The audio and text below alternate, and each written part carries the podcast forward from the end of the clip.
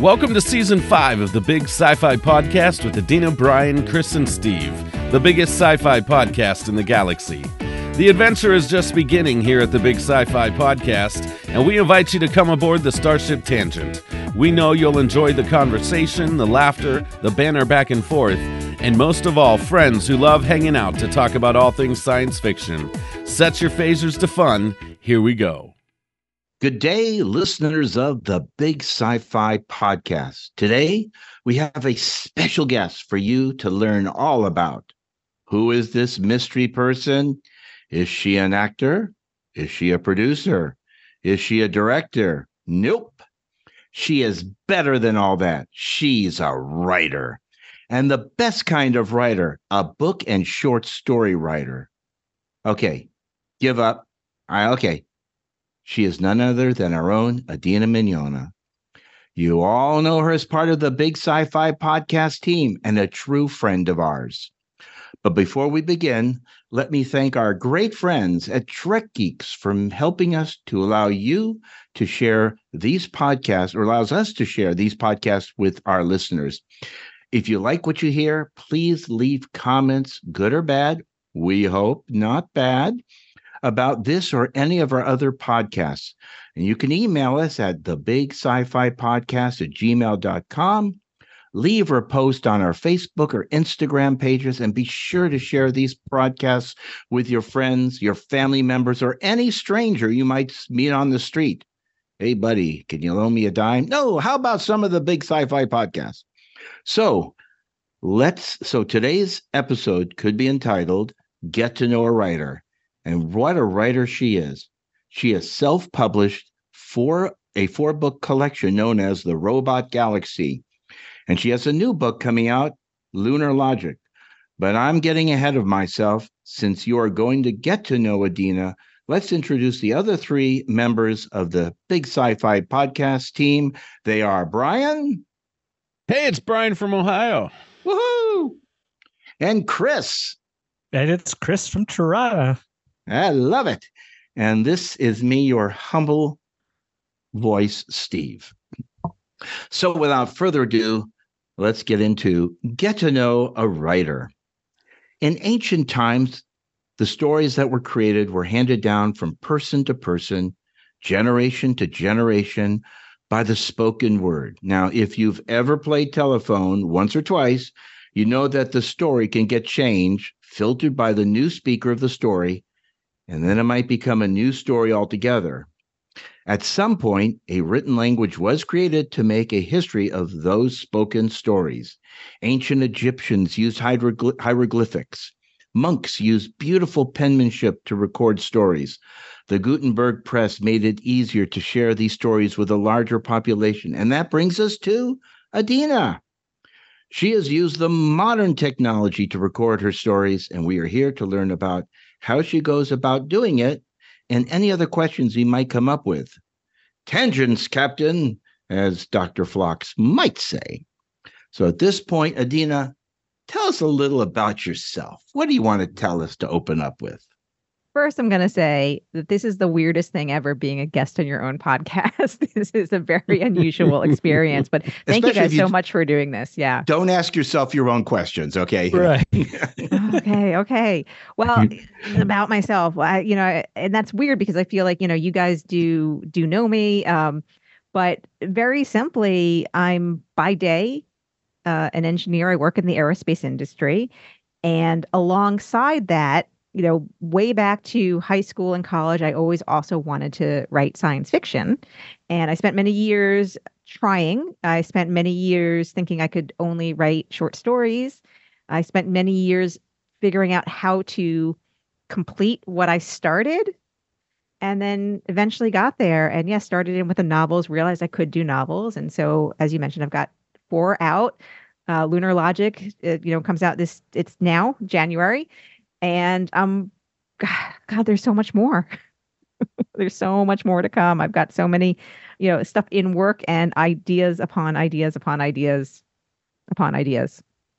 Well we've we've interviewed a couple other writers science fiction writers for star trek and they listed what they do is they have spreadsheets of the characters and situations and who they are and all their idiosyncrasies and so on. So you have continuity. So in your four books of the Robot Galaxy, how did you maintain the consistency of your character, especially the most important character, mm-hmm. dear sweet Ruby, um, all the way through the book, so that you know that you know she didn't go from being a blonde to a brunette to being four foot tall versus being six foot three or something like that. Mm-hmm. Yeah, so it's so not a spreadsheet. Uh, and and in the middle somewhere in the middle i switched tools not that the tool is necessarily important uh, and i, I want to say really it's it's not it's very easy to get like caught up in ooh a new shiny tool to keep track of your world building stuff and, and there's a lot of those out there mm-hmm. so when i started i was using a simple uh, mind map i love mind mapping software, but I, I don't use it as much as I. It's one of those tools where I want to use it, but I really it doesn't work for me as well as I really want it to. But I it started out as a mind mapping software where I had kind of like there's a that kind of software is or the concept of a mind map is you write down your key thought and then you draw lines coming out of it and you write down then sub thoughts and then you might pick one and then expand upon that. So each each thing you write is a node and then there are sub nodes. So mm-hmm. I started out with like, you know, here's my robot galaxy. And then a sub node was like, you know, the robots and their planet. And another one was Earth and the status of Earth in that time period. Mm-hmm. And then from that, I had human characters. I had human characters, robot characters, and then mm-hmm. I had mm-hmm. details and everything. But as I was getting into maybe book three or something, at some point it was becoming unwieldy. Like really I, I, still have an image of it i could post the image of it it was just Ooh, unwieldy and there was still it. more to come yeah oh yeah sure i mean mm-hmm. you won't mm-hmm. see any detail you'll just see how like ridiculous it is. Mm-hmm. so it's is it like a flow chart or is it something like that where you go a to b to c to d and so on and so forth it is not so much like a no no um because flow charts imply as you're going there's like a decision to make mm-hmm. you know so this is not it's it's more like of a hierarchy of information Okay. I guess is a better way to think of it. Okay. So it was getting unwieldy and I needed to figure out something to do. And yes, there there are these like cute software products out there that is specifically for world building. And there's products that are for writers to write, but that also have that embedded, like um, Scrivener, mm-hmm. which was something I was using, does have ways to keep track of stuff. But at work, we use some products by a company called Atlassian and they're these these products are often for teams and they're for software engineers and such but there was one that i liked a lot called confluence. And it's kind of like a wiki format. Hmm.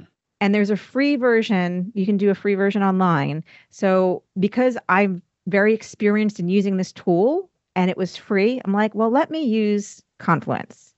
And so i now have the whole robot galaxy stuff in what's like a wiki format, mm. which is a lot easier to manage because I can I still have that hierarchy. Mm-hmm. But it's easier to click around and find things, and I can mm. I can have like you know links to other links in the you know in my world building and everything. So I guess the, one of the short answers to your question is yes, I keep track of all the details, uh, but not necessarily like I would I think it'd be hard to find another writer that's using the same tool I'm using for this mm. purpose right now. Well, let me ask you this too, mm-hmm. uh, Adeena, because mm-hmm. you've written four books for the Robot Galaxy series. You've got Lunar mm-hmm. Logic mm-hmm. coming out here mm-hmm. now in the month of January. Um, and you had a, f- a couple things before Robot Galaxy series, didn't you? Well, I had starts. Um, okay. Yeah, no, I, I didn't have anything complete. I had lots of sho- several. Uh, bleh, excuse me. I had several short stories, but I also oh, had okay. nonfiction out there. Yeah, and that, it was I think still that's technically out there. Yeah. Okay. Okay. Yeah. So years ago, when some of the self-publishing print-on-demand things became a thing, I was like, and, and up until then, I had always thought about self-publishing. I really liked the idea of it, but back before all the things that you can do with Amazon and draft to digital and all these other online ways to publish for for indie authors to publish you know the the old method was you actually would hire a printer you know and and ha- print out like 5000 copies and you'd be storing them in your house and hopefully you Mhm. can sell them and make back your money so it was in the like 2004 5ish time frame that these print on demand services were starting to come about and when i found out about that and I realized that I really could, with a minimal financial investment, publish a book. It motivated me to take what I had been doing up till that point was to journal my experiences as a small business owner and turn it into a little book. And so that's what I did. And so there's a book out there. It's called Cute Little Store. Um, although I don't market or publish it, or I don't deal with it anymore, but it's still technically out there. hmm Mhm. Um, and then a couple years later, I did Cute Little Store 2. And that was mostly because I closed the business. And in doing so, I kind of wanted to close out the story of what happened. And, and those books are not so much how to do a business or retail business, but they're more uh, my memoir of it. Mm, But with the idea is that there are tips for other people who open a store. And one of the the things I used to say is there are a lot of books out there on how to start a business. There, at least at the time, weren't a lot like, well, what happens after you do? Mhm. You know, it's like, yes, great, you got your thing now up and running, but now you are dealing with the day to day of managing your budgets and employees and your Mhm. lease and all these things. so it was memoir style, but with some actionable tips. Mm. So a couple years later, I get a phone call from a small um, press, and they're like, "We see these books. We'd like to offer you in advance and republish them into one." Now the Oh, store had closed, and I was not dealing with the books anymore because without the store, I really didn't have a method to market the books because I'm not a retail store owner anymore. So I really wasn't interested. So if someone wanted to pay me money, and all I have to do is turn over my IP, Right. at Mhm. that point in time, that made sense. hmm So I did.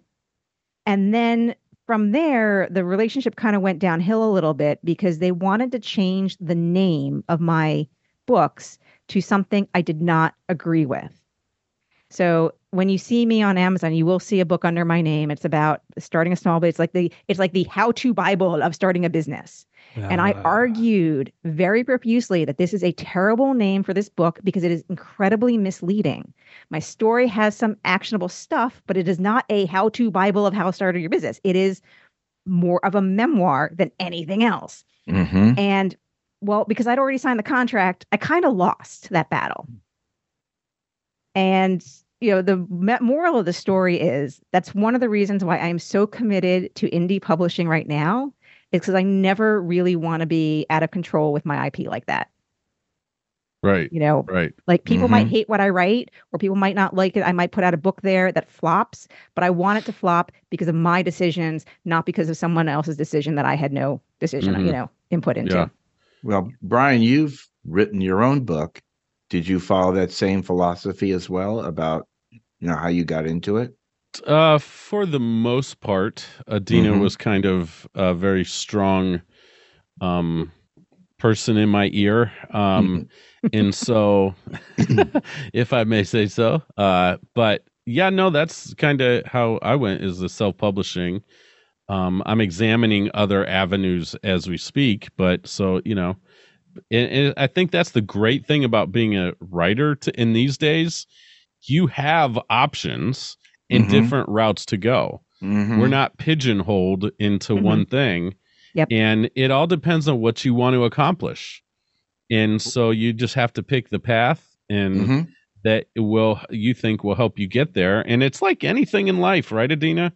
Mhm. Some things some things work out and have longevity and you know, they're fruitful in the in the long run and some things just hey, it you enjoyed it and you were creative and you, you got to try at least. And Plus, when so you that's self- that's what I Yeah. that's what I love about what Adeena's doing is she's she's just going for it and you know obviously four books for the Robot Galaxy series that takes some dedication Mhm. uh, and now with Lunar Logic coming out so And it's Plus- more than, you know, one of the things that people don't ever always uh, understand or appreciate about indie publishing is it is way, way, way more than just writing the book. You know, you're Yeah. essentially, you know, you're a business owner, you're a product manager.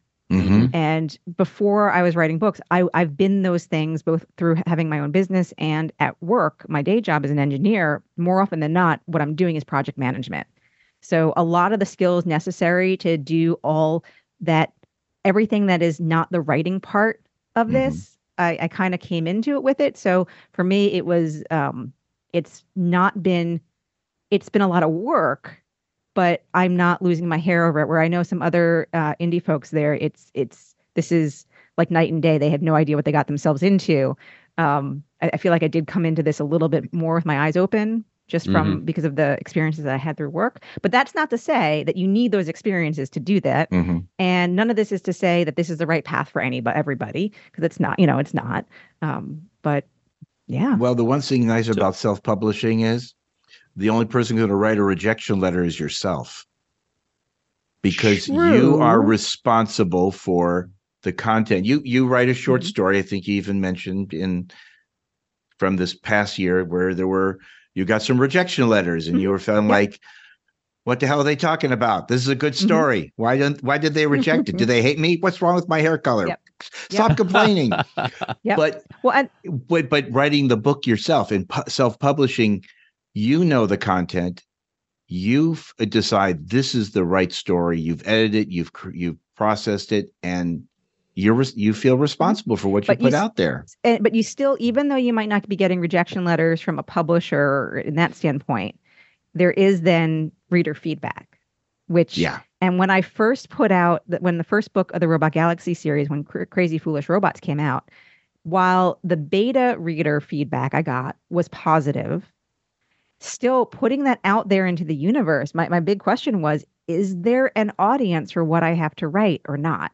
It's Mhm. great that a handful of people gave me some good feedback and, and seemed to enjoy it, but is there really, you know, going to be broader? Do I have an audience out there?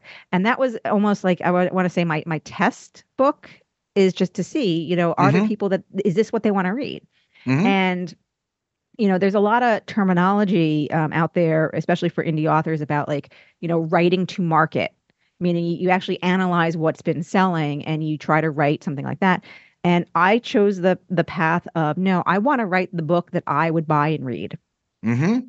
Now the question is, is am I so unique that there aren't enough people who would want to buy and read it, or or not, you know, or not? And I think what I what I found out after you know when I published book one is that yes, it might not be like I might not be selling like you know billions or copies or millions of copies, but there's enough of an audience out there that enjoys what I write that it is worth continuing and and I'm you know I'm having a great time. I'm glad that there are other people, you know, basically like-minded people who who enjoy this kind of science fiction too.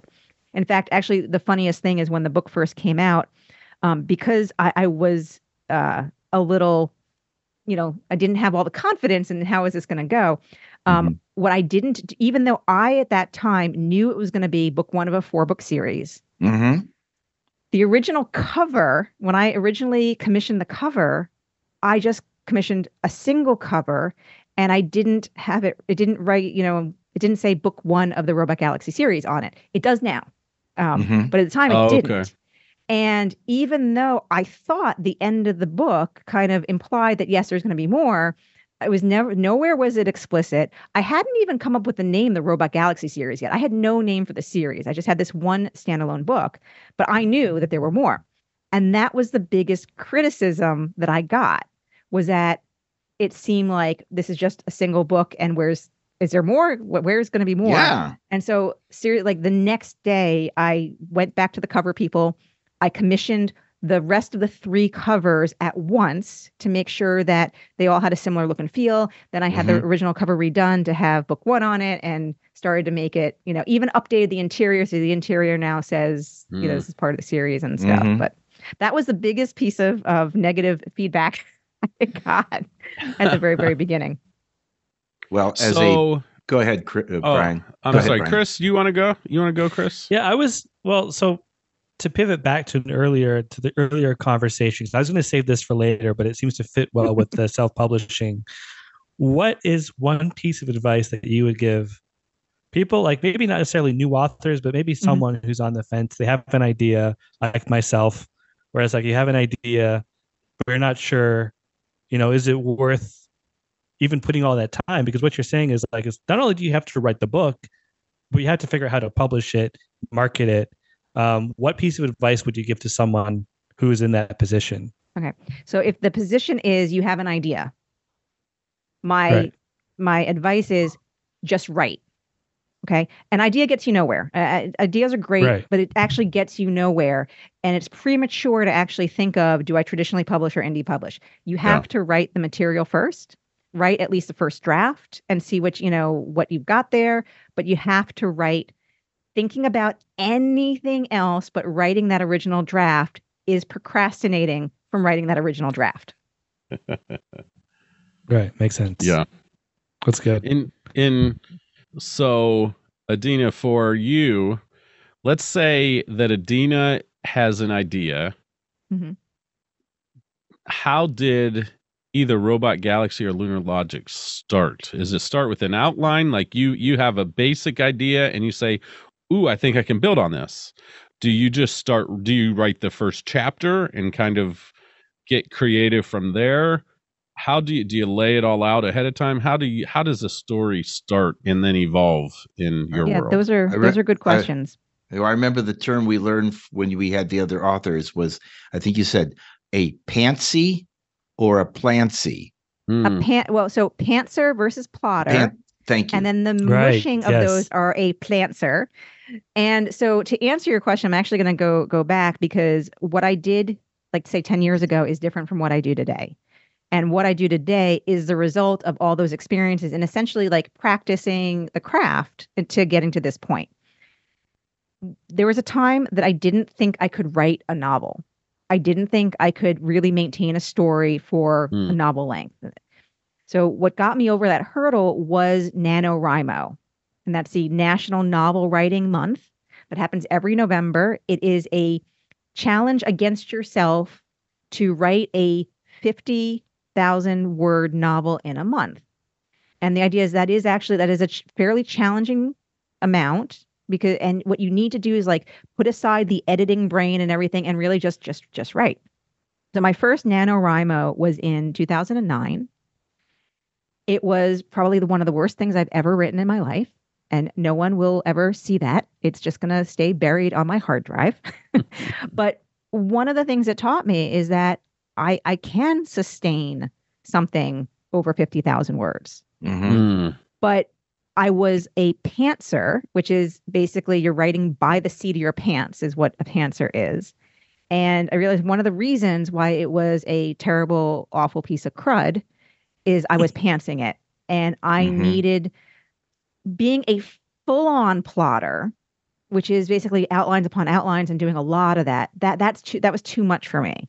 So over time, I realized there's a minimalist approach to that works for me. And again, what works for me doesn't work for everyone else. And there are amazingly successful writers that are pantsers, amazingly successful writers that are plotters, and all forms in between.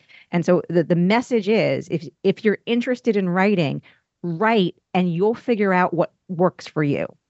So what winds up working for me is and and I started really learning th- this as I was doing what became the Robot Galaxy series is I need to go in with a minimal outline which is just a scene list. And I need about 30 scenes. And if I and that and in those 30 scenes, I have to have all kind of like the major things that happen and for me the most important of which is how does it end? Then once I have that, then I can just start writing. And scenes will fall away, new scenes will get added, it will change as it goes, but I need those kind of like like signposts or waypoints for myself along the way Mhm. and then that's where I, where I get something. So when I started writing the Robot Galaxy series, um, that started out as a NaNoWriMo project in 2012. And just so you know, like how long it took from that to when I first published Crazy Foolish Robots, the first book in 2021. So almost a decade. Okay. Mhm. When it first started out, it was a the book I called it was How to Be a Rocket Scientist. It was meant Oh. to be kind of silly, and it was meant that was meant to be silly. And the main character wasn't Ruby. It was a 17 year old boy named Ethan. and he had a friend who he was interested in named Stella. And when I eventually came back and wanted to develop this story more, I realized that Ethan was a terrible, terrible, terrible character. He was awful. He was awful. Like all, he was just kind of like a very stereotypical. I'm interested in a girl. Blah blah blah. It was it was awful. Mm-hmm. But Stella was interesting because she actually like was interesting and smart and could do things. So mm-hmm. I dropped Ethan, but then I realized I didn't like the name Stella, so Stella became Ruby. and well, long story short, here we here we are.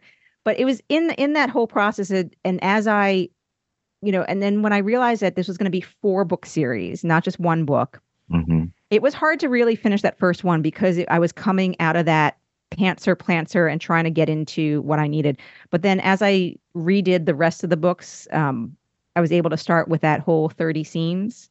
And so now any new book I start, yep, I have that 30 scenes. So that's how I started Lunar Logic. And Lunar Logic was also a NaNoWriMo in 2020.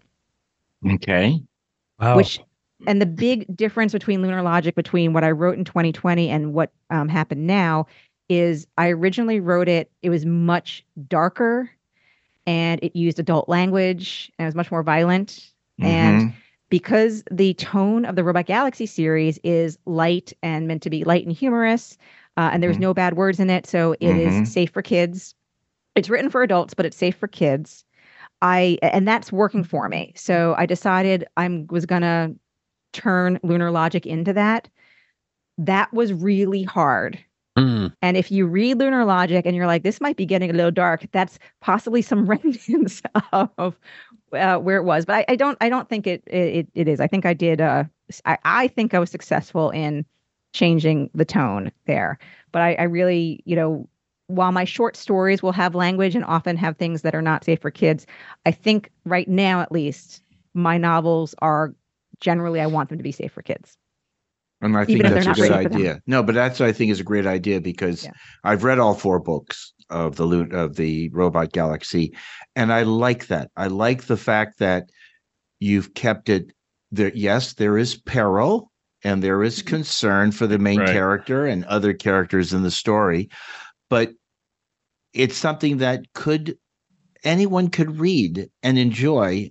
An adult because if an adult says, "Oh well, if there isn't a four-letter word, it's not a you know interesting story because the mm-hmm. characters aren't gruff or rough or whatever," but you have you have created a very nice person, and Ruby is a sweetheart. And from the very first reading of the first book, I liked this girl. I wanted her to succeed. I wanted to follow her adventure.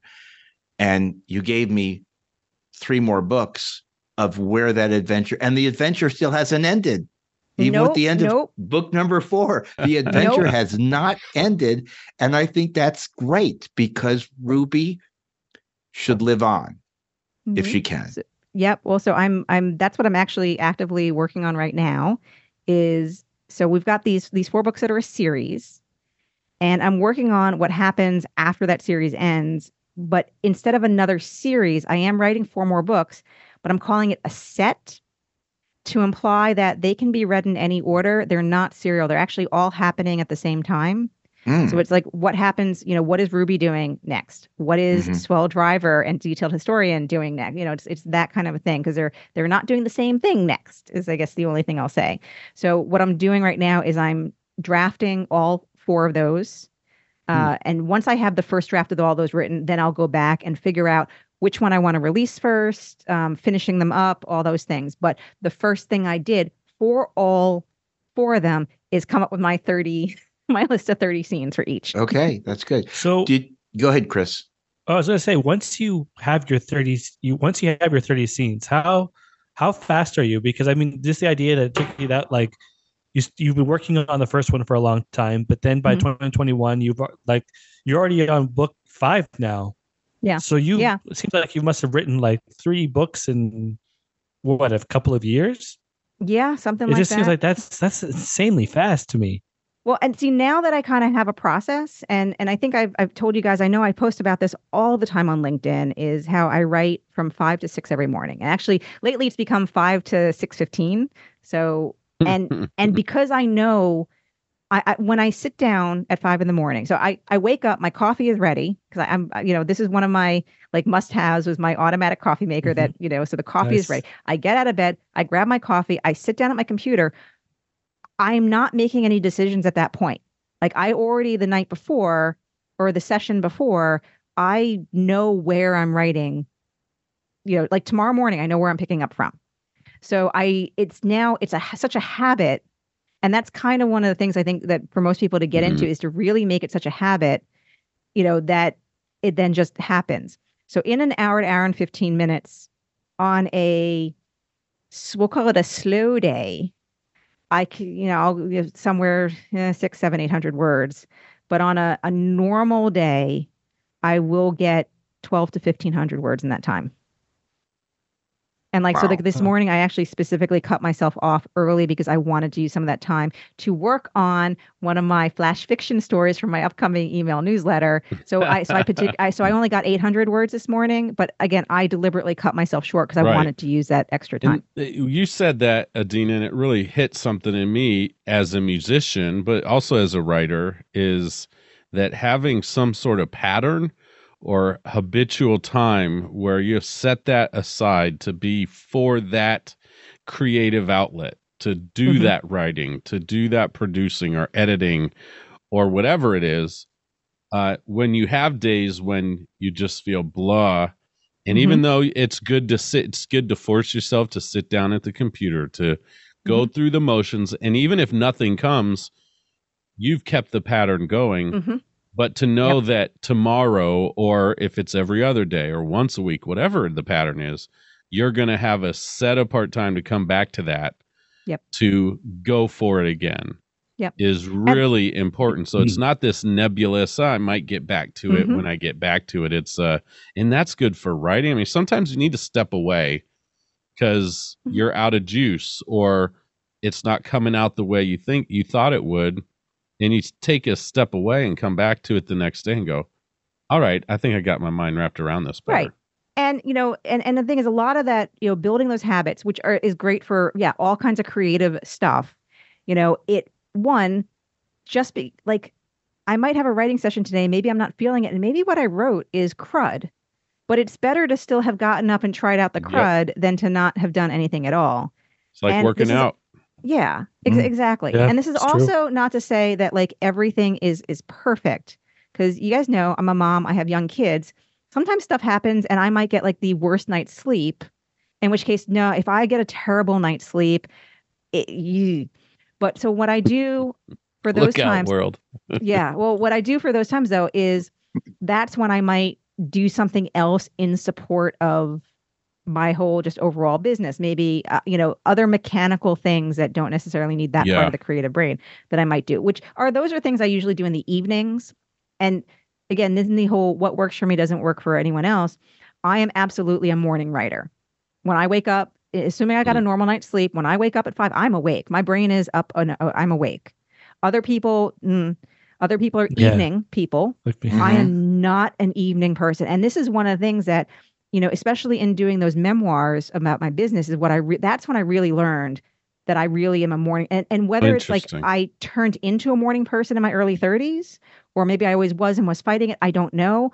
But when I realized I was a morning person and because all through my 20s, I would, and this is before I had kids. So after my day job, I would come home and in theory, I'd have four or five hours before I go to bed. In right. theory, it's like that's that's so much writing time. So I would sit there and I couldn't write. And it really at some point hit me that one, I'm a morning person.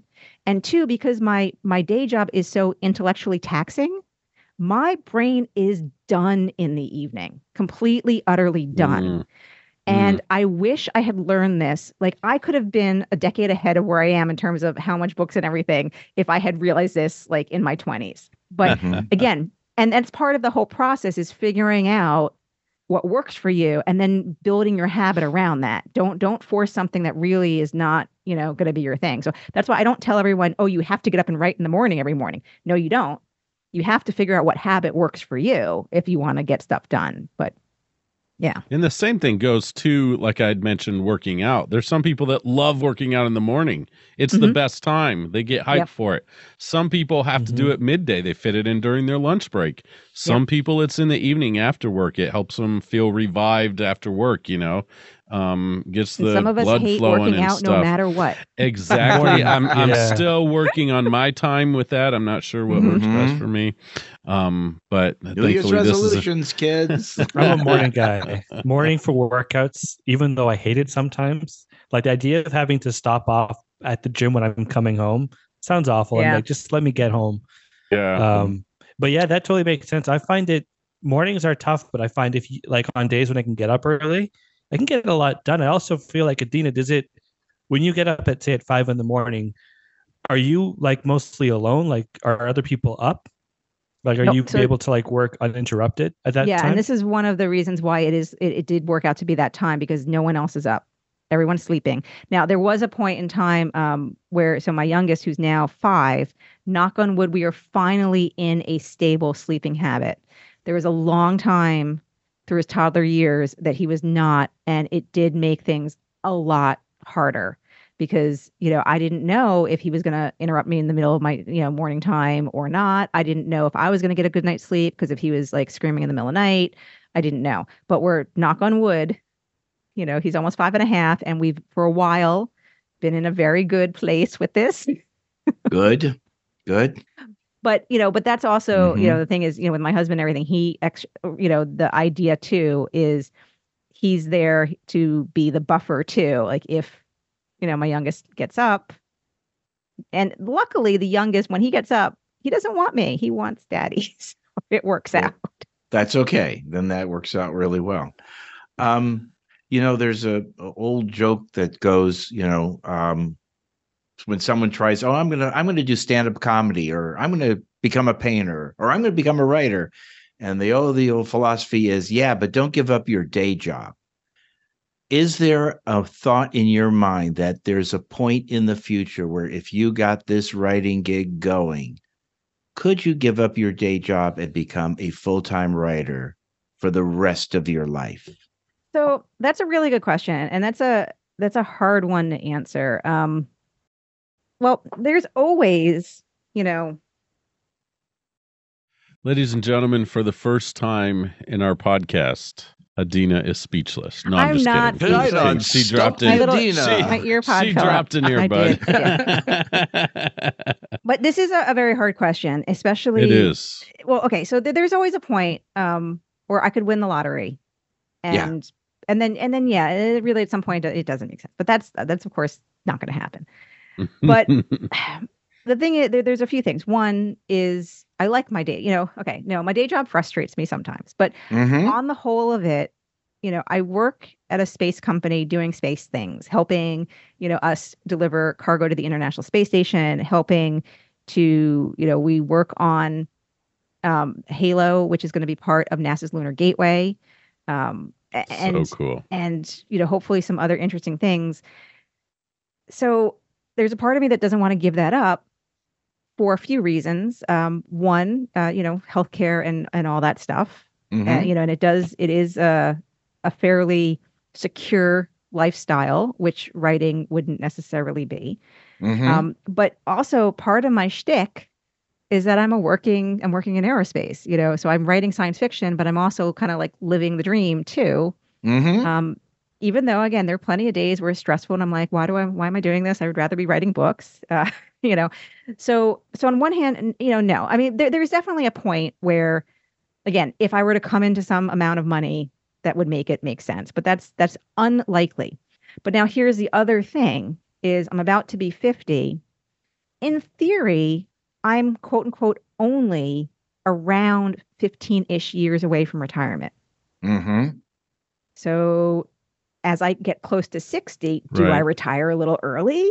You know, like it's it's so it's a different question asking me this now versus asking me 10 years ago where I was 25 years away from retirement. Now that I'm Right. 15 years away and I think I can join like AARP next year, it that changes the equation a little bit but I'm Mhm. also at my peak earning years and I want to keep that up for Social Security. Like, so there's the equation isn't as simple as oh, I should, I'm just going to quit and become a full time writer, which a lot of people um, um, do, you know, or try to or Mhm. try to do.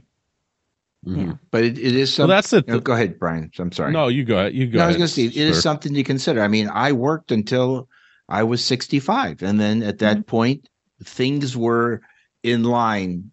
The house is going to get paid off. I'm going to be able to get Social Security in a very short period of time. Mhm. I can apply for Medicare. I, you know, th- there were a lot of things that said it is okay to do that. Right. If those things were not in place, the answer is no. I would have continued working. So you, ha- you know, what you said is quite logical. You're you, you- truly, I always like to say, you're only halfway through your life. You've got another 50 years. You know, we Mhm. all want to live to 100. I, I just recently met a World War II vet. He was 104. He's going to be 105 Wow. in February.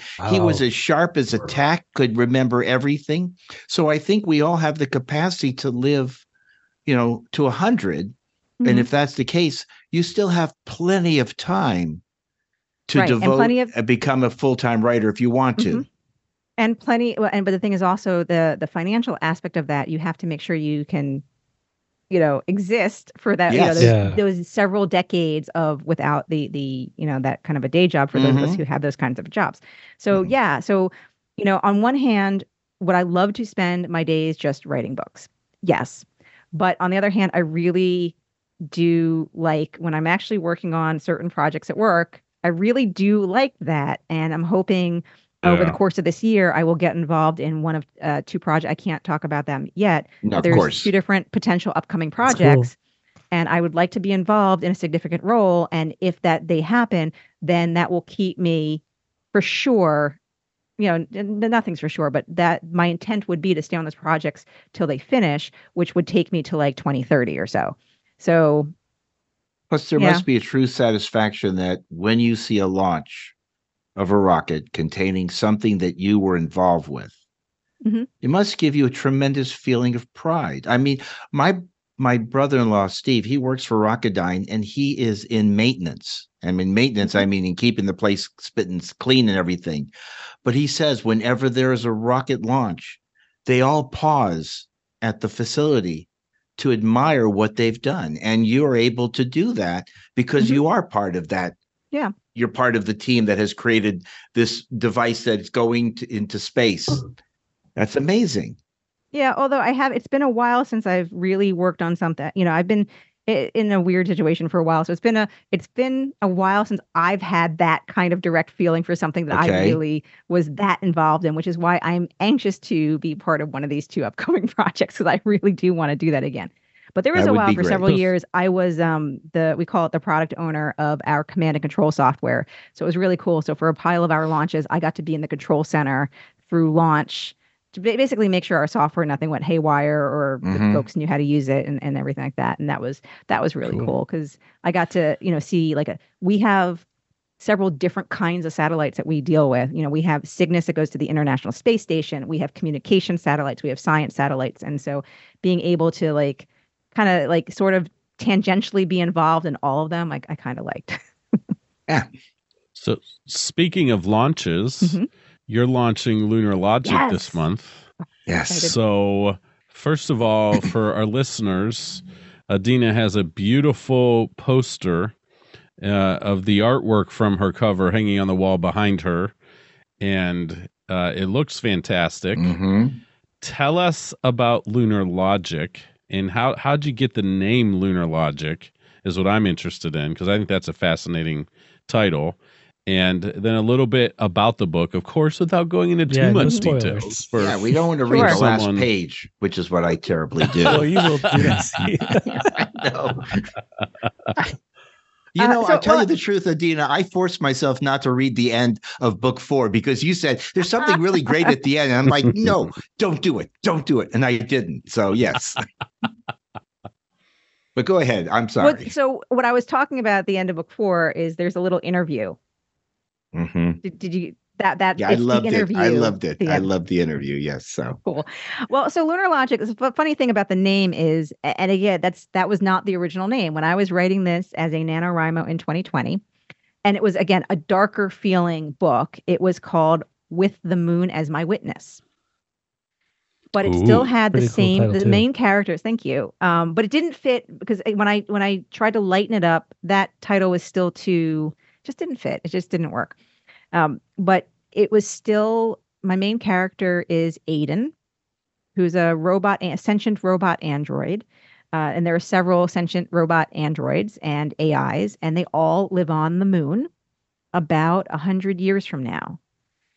And the thing is, is they don't fully know everything about their existence. They really don't know why they're there. They're they're taking care of equipment on the moon. They're they're performing maintenance tasks on stuff that's there. They don't know anything about humans. In theory, they've Oh, never seen or, or, or know anything about humans. They just interact with each other. And and they don't know why or how they got there. And they start questioning. Uh, you know, it's natural to have these questions. And then they find, I'm going to say, like little clues have been accidentally left that start to, you know, get them to be like, wait, where did this come from? This wasn't here before, you know, that kind of a thing that leads them down this journey of of discovery. And so the title, honestly, it was when I knew I needed a new title, it was just a lot of brainstorming and then a lot of um, there's this one group of writers I'm with, and so sometimes I'll like, hey, I have these ideas. What do people think? And so there's been you know some back and forth, and it just lunar logic came out of the Hmm. that mass of stuff. Um, and uh, it, the funny thing is, well, not funny thing, but the book came out of there was a audio book I was listening to that year uh, called it was one of the great courses so there's that series of audiobooks the great courses that are like these Mhm. lectures Yep. and there was one called sci-fi p-h-i it was thinking about science fiction in terms of philosophy and was this professor um, david johns david kyle johnson i think that's the name. And he was reviewing a lot of science fiction from the lens of he's a philosophy professor. And i love that. Actually i think that's some of the stuff i love just about like science fiction to begin with. And so that's what i had in my head was kind of exploring a lot of just philosophical questions from the point of view of sentient androids who you know don't know how they were made. Do they have free will? You know all these kinds of kinds of things. And of course doing it in like a, a light version. Uh, one of the things i do want to say about the cover i want to when i i use the same company to make my cover as i did for the robot galaxy series but the android the robot android figure that's in a yoga pose on the front and then in a different yoga pose on the back of the book Um, Ooh, Mhm. cool. So i commissioned this art from my friend's daughter who's an artist Very She's Oh, a- really Oh. cool. She's a high school senior right now. And I had seen her mom, uh, who's a friend of mine, post like a bunch of her art online. I'm like, you know, I really like that. I would really like something like for my book. Um, so yeah, so I hired my friend's daughter Very to do good. that. Well, you're also helping to promote her and her artwork I mean, as that's well. got to 'cause be cool does- for her yeah. to be on a real, like on a, an actual book. Mhm. Yep. That's that's I, I like to think so. Yeah. I like to think so. Yeah. Did But, I uh, answer all yeah. the questions? There's a bunch of questions. there- though. Did I well, answer there's them all? Well, there's one interesting thing is what I loved about the Robot Galaxy was one of the adventures of the various different robots that we get to know and love from those books is trying to even find their own origin. hmm Did is that was some of the inspiration for this as well? Because again, they're trying to find their origin or, or what their purpose are, and so on. Um, not not directly. Mhm. So the the in the Robot Galaxy, it was more. So when I originally had this other, you know, it was a different book with a different character, Ethan, and everything. Uh, just like I really didn't like Ethan. Originally, the robots were coming to Earth to do something bad. You know, okay. take over, whatever. And again, when I went back and looked, I'm like, this is that's terrible. Because of course everyone expects that when they hear, you know, aliens and robots, that that is what they expect is that they're Mhm. coming to take over Earth. And I was like, that's that's terrible. I need to do something different. So Mhm. I, I don't remember, I can't tell you the moment I had this different idea, but it was like, well, wait a second. Well, what it- what could they possibly doing? What would bring them here if it's not to take over? Well, maybe they're looking for something. And that's just kind of where that spiraled out. Now, the Yeah. fact that it turned into kind of an origin story for them and that Lunar Logic is a little bit, or that I, I think that's a little more of a coincidence Okay. Or maybe I just like origin stories. Uh, Mhm. yeah, No, no, they're good. They're good stories because they they allow you to follow the path of the characters to get to the final conclusion of wh- what's their and that we and that is you know the human condition. We all ask the Mm-hmm. same question: Why are we here? What's our purpose? What's the end result? You know, Yep. how do we Yep. make ourselves better or people around us better people? So yeah, I mean, it's you just made them androids or robots in this case, Yep. you know, in in the robot galaxy. But uh, Yeah, and one of the things about, with lunar logic is I did, while of course, you know, I really don't believe that we're going to have these kinds of sentient androids in hundred years. Okay, but other than that, taking that liberty and say, you know, and making that happen, I did my best to try to make everything about the moon and the technology and things as kind of realistically, you know, envisioned as possible. You know, people Okay. talk about like there's hard science fiction. I I actually hate that term. so, Mm. but I try to make as much as realistically possible hard science fiction mhm. and then this Mhm. layer of you know ridiculousness like even in the robot galaxy series when we look at what's happening with ruby and here in our solar system humans do not have faster than light travel. Mm-mm, you know and i try to make things realistic about traveling around the solar system and all that stuff.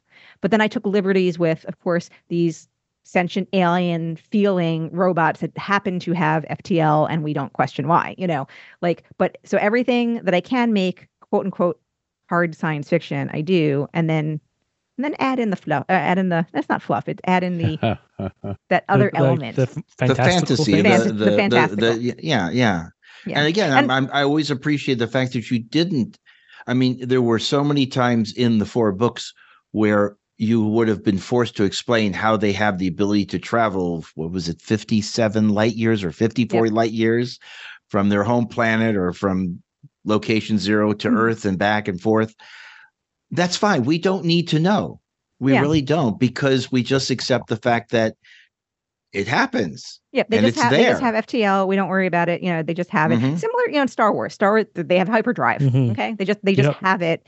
And you know, I very much believe uh, in the consist self consistency in Mhm. whatever universe you create. That is the most important thing. Right, exactly. Exactly. Because even there's a funny series we all love where there's this thing called warp drive. And, you know, like there's still, everybody says it's possible, but so far the level of energy required to do it is impossible. So it's still fun just to be able to enjoy it and just know they're doing Right. it. They're getting from Right. here to there so you can get the story done. They have believe it's going to happen. yeah. they just exactly. have transporters. Yes. hmm Yeah, uh, which is one of the most terrifying concepts in science fiction. Oh, let's not let's Your not get in there. molecules. So, all right, I don't want to cause me, Cris. some- help me, I, I- I don't want to slow down Cris's sleep cycle, uh, thinking about the effects of possible effects of transporters. Uh, don't worry, that one Adeena, stresses me out. when- Okay, cool, cool. I figured if you were such a big Trek fan, it wouldn't. That would not be something you would let keep you awake at night. So, Adeena, as you are creating your your world building, okay, as you're Mhm. building the worlds, the characters, the ships, the you know whatever. Uh, I I remember reading your first book and going, in my mind, you're describing everything, but I'm still forming my own. What does that actually look like in Mhm. my head? You know. Yeah. So I have a very kind of clean look to your robots and everything and um very sleek um a little clunky too in a way um but as you're building worlds how much attention do you pay to detail in your descriptions uh and how much how important is it to also leave that up to some imagination for the readers Yeah, those are those are really good questions, and because they're very hard to answer. Because partly there's there's no, well, I mean, there's how I do it, but then there's no necessarily right answer, yeah oh sure yeah right? absolutely Because you'll you'll see. i'm interested in how you Yeah, do it because okay, we're well- talking to you yeah. So I don't even know if I have a single. I don't even know if I have a single answer. um you know when we when we talked to to I, I think it was when we talked to john scalzi or maybe i've seen him in enough interviews that this is just something i saw but i know Mhm. He's known for being fairly dialogue heavy as was asimov.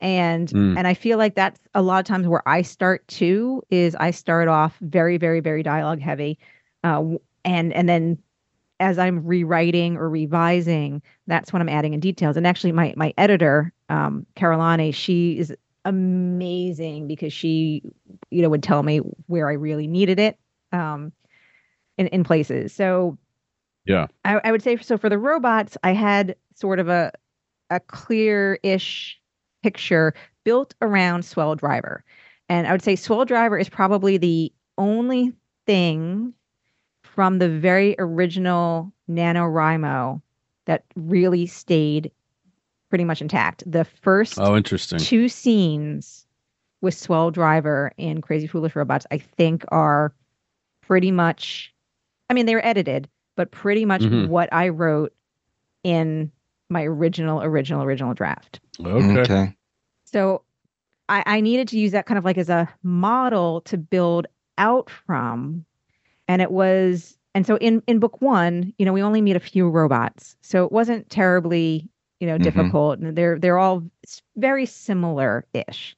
But Mhm. then when we got to book two and, you know, Ruby is staying on the robot planet, it, you know, when I was thinking about that, it was like, well, man, there's got to be other kinds of robots here because a planet of just this, that, that, mm, one, that's going to be a little boring, right? And, and 2 Mhm.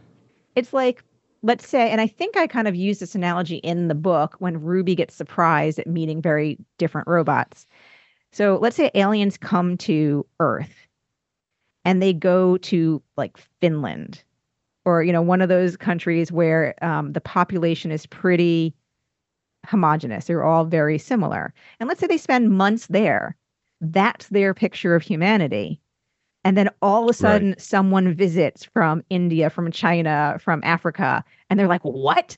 There's different humans. So it was kind of that moment I wanted to have for, you know, and, and it's partly is to kind of almost poke fun a little bit about how even in Star Trek we see that. Like when we Mhm. see the Vulcans, they all kind of look like the same. I mean, like All now they're the getting same. better. Yeah. N- now these days they're getting better there's getting there's a little bit more diversity but typically when we meet our alien species they're not diverse so i was trying to just poke fun a little bit of that so i decided to introduce other types of robots but i can't again just do just anything now because i've kind of established the way the world works and Right. you know, I can't have a 50 foot robot because I'm, you know, I've kind of pretty much e- explained that the corridors are that they're living in all the time are fairly normal height from our perspective, you know.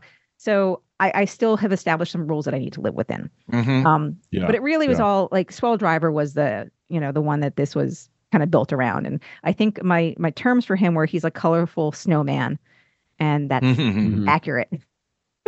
Mhm. So when you come up with these rules, do you have like a, uh, uh, what was the name of the document? Confluence. So Confluence, the tool, and so yeah, so think of it as a set of wiki pages. So I have the, these Okay. wiki pages now. Yeah. So you But saw at the time- basically like so. Do you add every time you come up with a new rule? Like, well, they can't be this tall. Oh, Do you like note it down so you can refer to that so in future am- stories? Yes and no. I'm not always good at doing it while I'm writing the draft. So sometimes it's more like when I'm revising later, I'm I'm going back to my world building and adding the notes later. Um, just because again, the whole idea is when you're writing your draft, you should just be focused on writing, don't stop.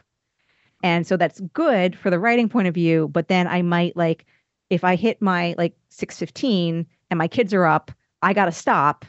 And then coming back to then update my world building notes. Not sure when that's going to happen. You know, Mhm. like that kind of a thing. Right. So, but so a lot of times I would do it, and those are the kinds of things that I will do in my off writing hours. Like in the evening, I can just go through and be like, okay, let me just find the details, find the details, copy paste. In between books, I was making sure to do that, knowing that it was going to continue, knowing that I was going to need it. In Lunar Logic, this is intended to be a standalone. So while I do have a set of wiki pages in Confluence for Lunar Logic, because I'm not planning on writing a second book, I might if okay, let me say it this way. If I do wind up writing a second book in that in that, I'm going to need to go and update that and make sure all the important details are in there. Mhm. Okay, that makes sense. Yeah. Right. Yeah, Okay. that makes sense. Yeah, that's cool. Because I love that stuff. Yeah. Go ahead, Brian. You got a question? Oh yeah, I was just who do you see reading this book? Me. What? and me too. Well, Besides the three of us, Yeah. other than you, Adina, who like like do you do that when you write? Do you say, "Oh man, I hope this group of people or this age group or this demographic might really like I'm really this is who this might really jump in here and like this or do you just do you just write and s- and hope that the right people who are supposed to like it like it? yeah so so sort of um when i first wrote lunar logic i and it was done i with that nanowrimo i wasn't sh- i actually wasn't really happy with it at all. I didn't think it would- had any traction i didn't think it had any legs i didn't know. But um, a friend of mine kind of insisted that he read it. He's like i just really want to read what you wrote this nanowrimo. And i was like okay david but this is terrible you know. So he read it and a couple weeks later he's like um and I, I put this in actually at the end of the book and there's like an acknowledgement section i actually wrote this story uh, because this book wouldn't have existed if it wasn't for him telling me he's like hey i think you have something here you might not Hmm. see it right now but you know put it away for a week or two and then come back to it Sure, yeah. um, Mhm. if it wasn't for that i might not have come back to it Hmm, Okay. Interesting. and the sad thing, and one of the reasons why I did want to put this story in the book, is he has since passed away. So he Oh. not Hmm. was unable to see the finished product. Uh, but I think he would have enjoyed it. And and that's the Okay. thing is I do think that there's enough folks out there that appre- and again, this is what I've learned from the Robot Galaxy series, is there is enough of an audience out there that is happy to read sci-fi written for adults, but that is safe for kids, but it's Mhm. really written for Mhm. adults, but doesn't have uh, you know any of that stuff. Uh, that is a little different and interesting, and not the same old military battles, or you know, like because Right. right. so uh, there's enough. So while I'm not, I don't necessarily have a picture. I guess my picture now are the the folks that I know who are reading my books, and I have through my newsletter, I've met several people who've now been beta readers and ARC readers, and if I'm writing for anyone, I am I'm writing for them because I know they enjoy what I'm putting out there, Mhm. and so I guess I have them in mind at this point. Yeah. And if they enjoy it, probably, There will probably be others. you know. Yeah. Yeah. Well, Yeah. speaking about that, the four Robot Galaxy books they have sold. Did you have an expectation of what you were hoping they were going to, you know, how many units were going to sell, how many books were going to go out the door? Has it met that? Are you hoping for it didn't exceed it and you wish it was more or are you satisfied with that you're getting the the story out to people? So I didn't really have an, an expectation other than, you know, the hope that I make back the money that I put into it, you know, because there's costs associated with the cover, with Mhm. editing and such like that. And, you know, but so beyond that, my general hope is in any given calendar year, I do better than the year before. Okay. And so far, so good. Okay, well that's good. That's good because that keeps you inspired to continue on knowing that Mhm. I'm doing this, you know, yeah, I'm not, you know, you I don't at this point think like I'm going to get like we said, you know, you're not going to get rich, you're not going to give up your day job, but Mhm. you are feeling that you're reaching an audience of readers that are enjoying it and that inspires you to continue on because Yeah. again, like you said there's there's another four books you'd like to do about the robot galaxy and you wouldn't want to do that unless you felt like, you know, this is uh, it's going to get res- Yeah. the people are going to want to keep read the stories more. Right. Now, also part of that is, and you know, and it isn't. I don't want anyone to have this thought that oh, you can just put books out there and magic happens. Um, so there is a lot of advertising and marketing that is part of the business of being an indie publisher, Mhm. and there is something to be said, especially for indie publishers, to be said for writing series, not standalones. Um, people want to read series, and I, I found, you know, there, there's a lot of you, you go onto like say any forum you know that's for writers and everything and you'll find like oh you have to do this you have to do this blah. there's there's very little have to's a lot is you know you know you got to learn what's working for you it depends on Mhm. the genre you're in and a lot of those forums are multi-genre so what applies to a romance writer does not apply to a science fiction writer and vice versa Mhm. um, but one thing that I think seems to be true in all fiction right now is series is the the way to go. Is that Okay. when when readers find an author they like, they want to read more from that author, and especially if there's a universe that they like, hmm They really want to write more. Now, Yeah. that's not what you know. I really thought that the Robot Galaxy series was going to be four books and then done. It was somewhere in the middle of that last book that I was like, wait a second, I like write, writing in this universe, so I, I'm not done. Mhm. you know, it was more that because I do have ideas for other series.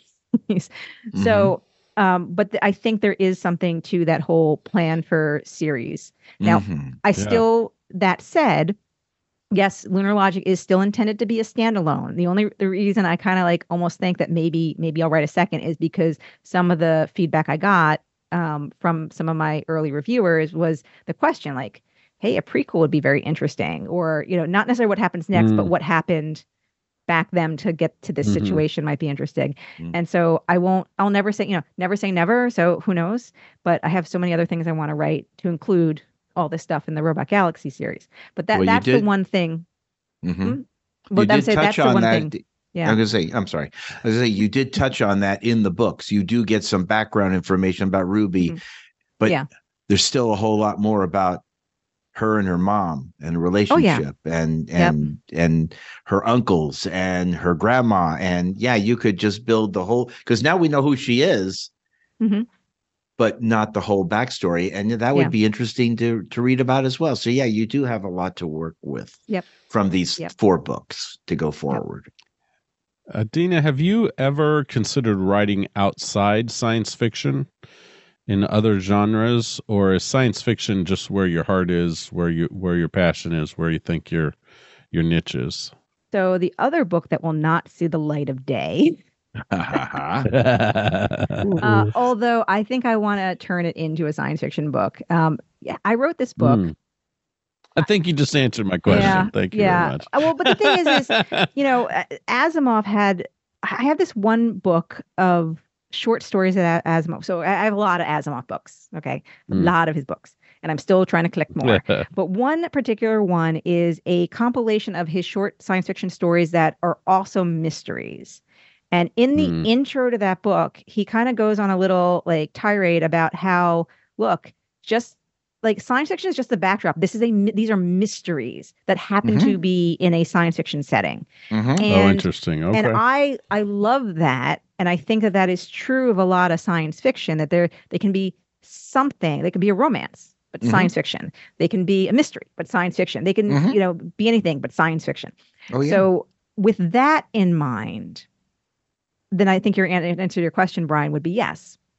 Yeah. no they you, would you're true. always have like a Mhm. science fiction element, Yeah, but it 'cause might I- be I- a I- different yeah. genre. Yeah. So you might Yeah. do like a mystery science fiction or yeah no asimov's one of my favorite books by asimov i believe was called the caves of steel Oh, that's a good one. Yes. Yeah, and we're Yes. it's a detective story. A crime Mhm. is a committed, and his main character is the detective who has to to find out what happened. I it's been again read that book fifty years ago, so but it's Mhm. still always in the back of my mind. And then he had Yep. another one I think called The Naked Sun, which was also the same that too. character. I, I remember the names because they were so good and they were like, wow, you can have a detective story and it can be a science fiction story hmm S- So okay, so maybe you should go with the Hallmark Well- love story, but it's a science fiction one. What do you That think? one that will not see the light, not not the the one that I kind of alluded to a second ago. That is definitely not in the genre that I wrote. Um, I've had thoughts on and off over the years of what if I just recast it in a science fiction setting? Would that Mm.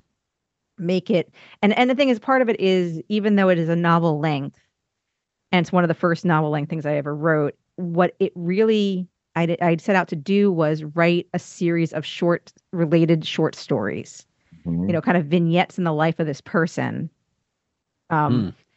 but then i put them together as a novel and i don't know just still it's just not i don't know I'm so curious now. It sounds like something you should revisit. No. Like i don't know just maybe for the next maybe next November. I Can we try that? no I, I i already have plans for next NaNoWriMo. Oh, okay. Okay. Yep, Well- already have. A, I don't want to say. Well, I got to I gotta say too, as a songwriter myself, um, I almost never throw away lyrics, even if I think they're total garbage Mhm. after I they first get written down, and uh, they never get added. Oftentimes, when I'm just not feeling the creative juices flowing, Mhm. I will go back over my notes. I've Yep. got a folder at the very bottom shelf of my bookshelf that's got all my songs, uh, most of them.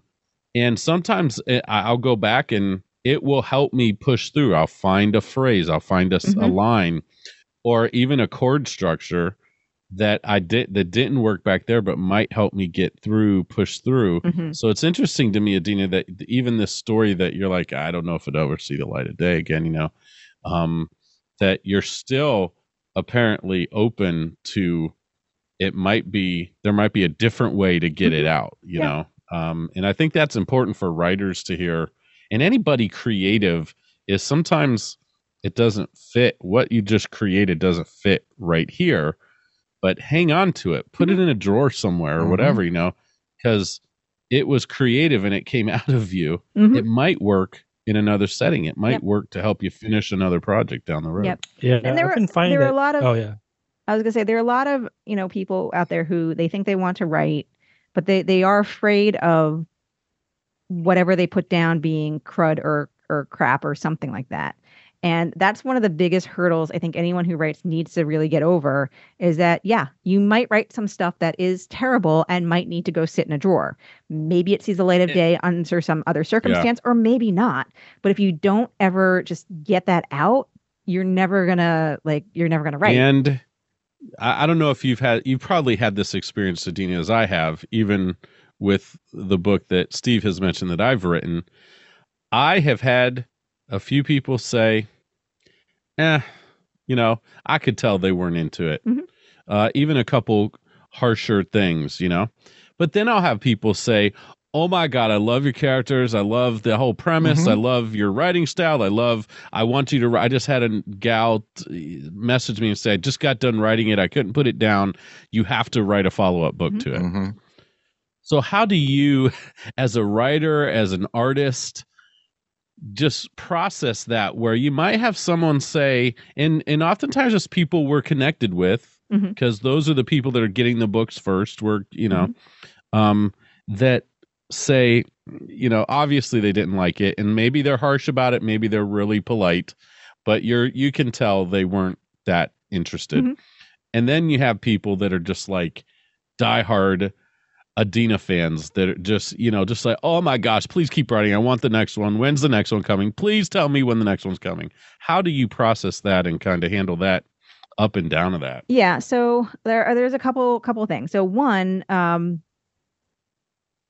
of course, not everyone is going to love everything you write.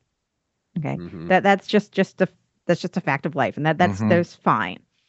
But now when you're now if you're seeking feedback, like if it's uh, in an early stage or seeking feedback, right. you know, one of the things I think it's important to do is cultivate kind of like I'll, I'll call I'll say use a modern you know say a team, but cultivate people that you know can do a combination of provide honest feedback who might be um, part of the genre or or such. So so for example, if I asked my mother to read my work and comment on it, she would. She, she would absolutely do it. But she's not a science fiction she's really not so deep enough in the genre that she might like not get it. So what I need Mhm. is I need people who are who know the genre but also know how to provide feedback.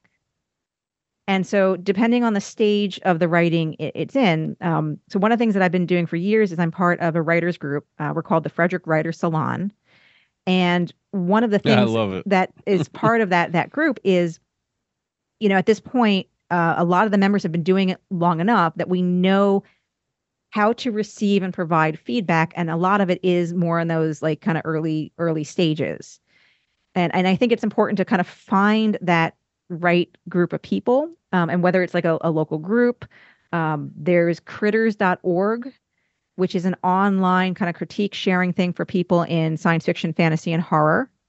There's a couple facebook groups for that kind of thing. Um, i don't randomly like say ask my friends unless i happen to know their reading style and their ability to pri- provide feedback. So there's like one or two of my friends in in real life that i would ask for because i'm attuned to what i know what they like kind of know. But um, I wouldn't just randomly ask anyone else. Now, later on in stages, like so when the book is coming out, uh, and so we look for ARC reviews, which are the advanced reviews. And right now, if you go on to Goodreads, there's some advanced reviews of Lunar Logic. That I do through my newsletter. And again, I don't automatically accept anyone who wants to be an ARC reviewer. Um, partly because, and when I when I am looking for ARC reviewers, if I don't already know who they are through the, you know, for some people we've been through this process, they've ARC reviewed several of my things. But if they're new to me, uh, one of the questions I ask them is like, well, what are your favorite science fiction writers and or not? You know, who do you like and who do you don't like? Because if you tell me that like you hate John Scalzi and love, um, I'm trying to think someone who's the opposite of whoever's the opposite of John Scalzi, then you might not like my thing, and I might not want you to review my thing. You know, so it, it's all about that. Now, then to the last stage where the book is out, and now there's a pile of reviews on Amazon. I just don't read those because there's going to be some ones there that would might you know be upsetting. So what I do there is, um, actually I ignore them really, but uh, sometimes I have my husband read through them, and I ask Ooh, him to tell me Oh, smart. what is there anything there in those like say mid star reviews, like two or three star reviews, that's actionable Mhm. like that I could actually do something about in a future book or or take with me for you know like is there anything actionable there? Don't tell me anything else except for the actionable things. You know, and then so then I don't, you know, worry about that. And usually like email I get from from readers and stuff on my newsletter, those people who are willing to email me like my book because most people aren't going to send you an email if like they don't um except for one who did not like that I have, you know, LGBTQ representation Oh, in my remember you mentioned that one. Yes, I had That's that brutal. one day. Well, it, yeah, it was uh, unexpected. I guess is the the word I'll, I'll say for that. I was not expecting that.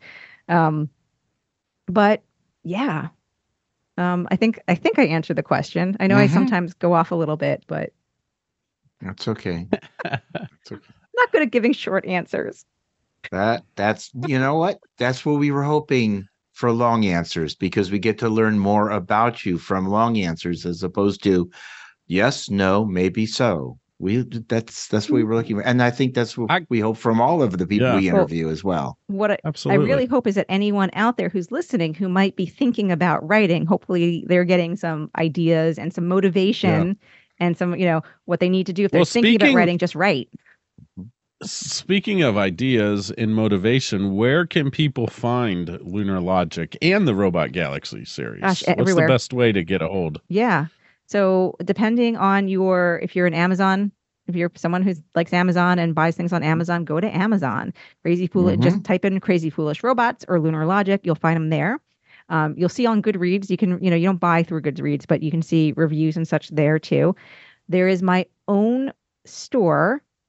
I have my own. You know, if you want to, if you're a person who likes to do buy direct from the author, then you can go to crazyrobot dot myshopify.com and you can get autographed copies from me there. Uh, and I didn't know that. over the next month, you'll be able to get all the digital ones. So the Robot Galaxy series is slash was in the Kindle Unlimited program, but I'm pulling it out to to use another indie author term to go wide, meaning they're going to be widely available beyond Mhm. Amazon. Very good. Interesting. Yeah.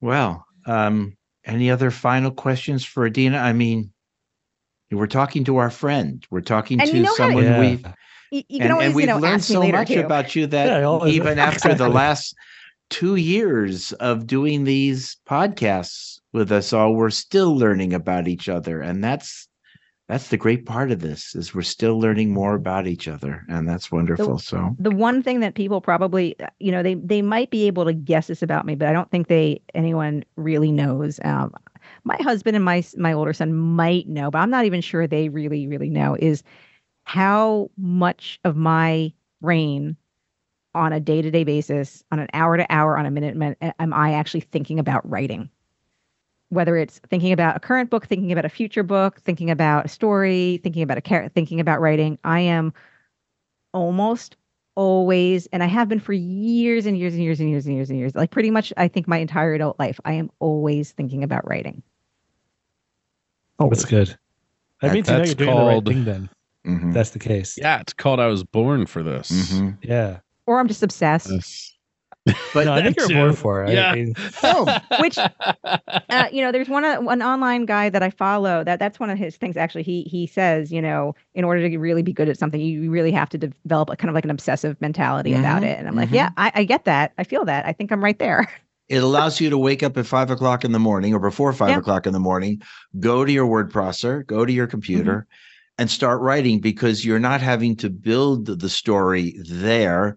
You've already the night before, or even woke up in the middle of the night going, Mhm. okay, I got to remember this because I want to write this at five in the Mhm. morning, and that's where Mhm. you're you're fresh, you're ready to go. If it, and so that if that works for you, that's great. And uh, yeah, So far, so good.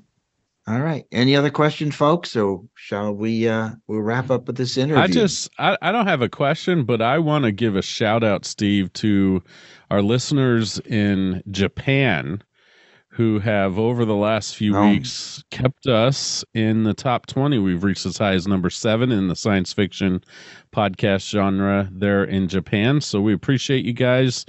Love the love you're showing us by listening. Whoever you are, however yeah, many you that's are, the coolest even if you're just one person listening and listening and listening so much to get us the rankings, we appreciate it so much. And uh, just thank you very much. I think that's the I think that's the greatest compliment we can give our we get is that we have an internet we've now got an international audience. We're in the Yeah. Netherlands, we're in Germany, we're we're being we're we're being found at places where I never thought we would go. And this is great. Oh, yeah. And so thank you. Well, if that is it, then there you have it. Adeena in a nutshell. We've learned so much about her, and I know you have done so as well.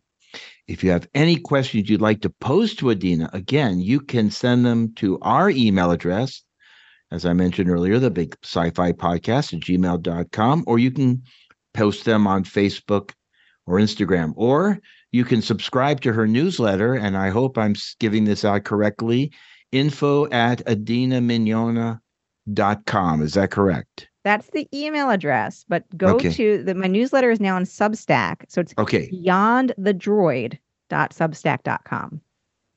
Be, Beyond beyond the the- droid substack.com. Okay. And we'll have all those in our uh, podcast notes too. Perfect. so- that way people Definitely. can subscribe, learn more about your books, your writing, your musing, your interesting way of telling the world a little bit about yourself.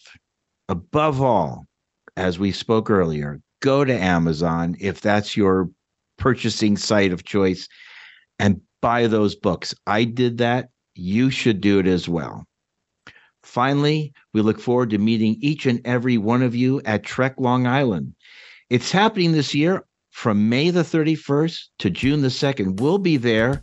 So will Mhm. many of the people we have interviewed in this past two years on the Big Sci-Fi podcast. Wow, I still it still boggles my mind. Yeah, it's crazy. So um, go to their website and learn more about this upcoming event. It looks to be even more spectacular than the prior one. And as always, I leave you with these parting words Look to the skies, live long and prosper.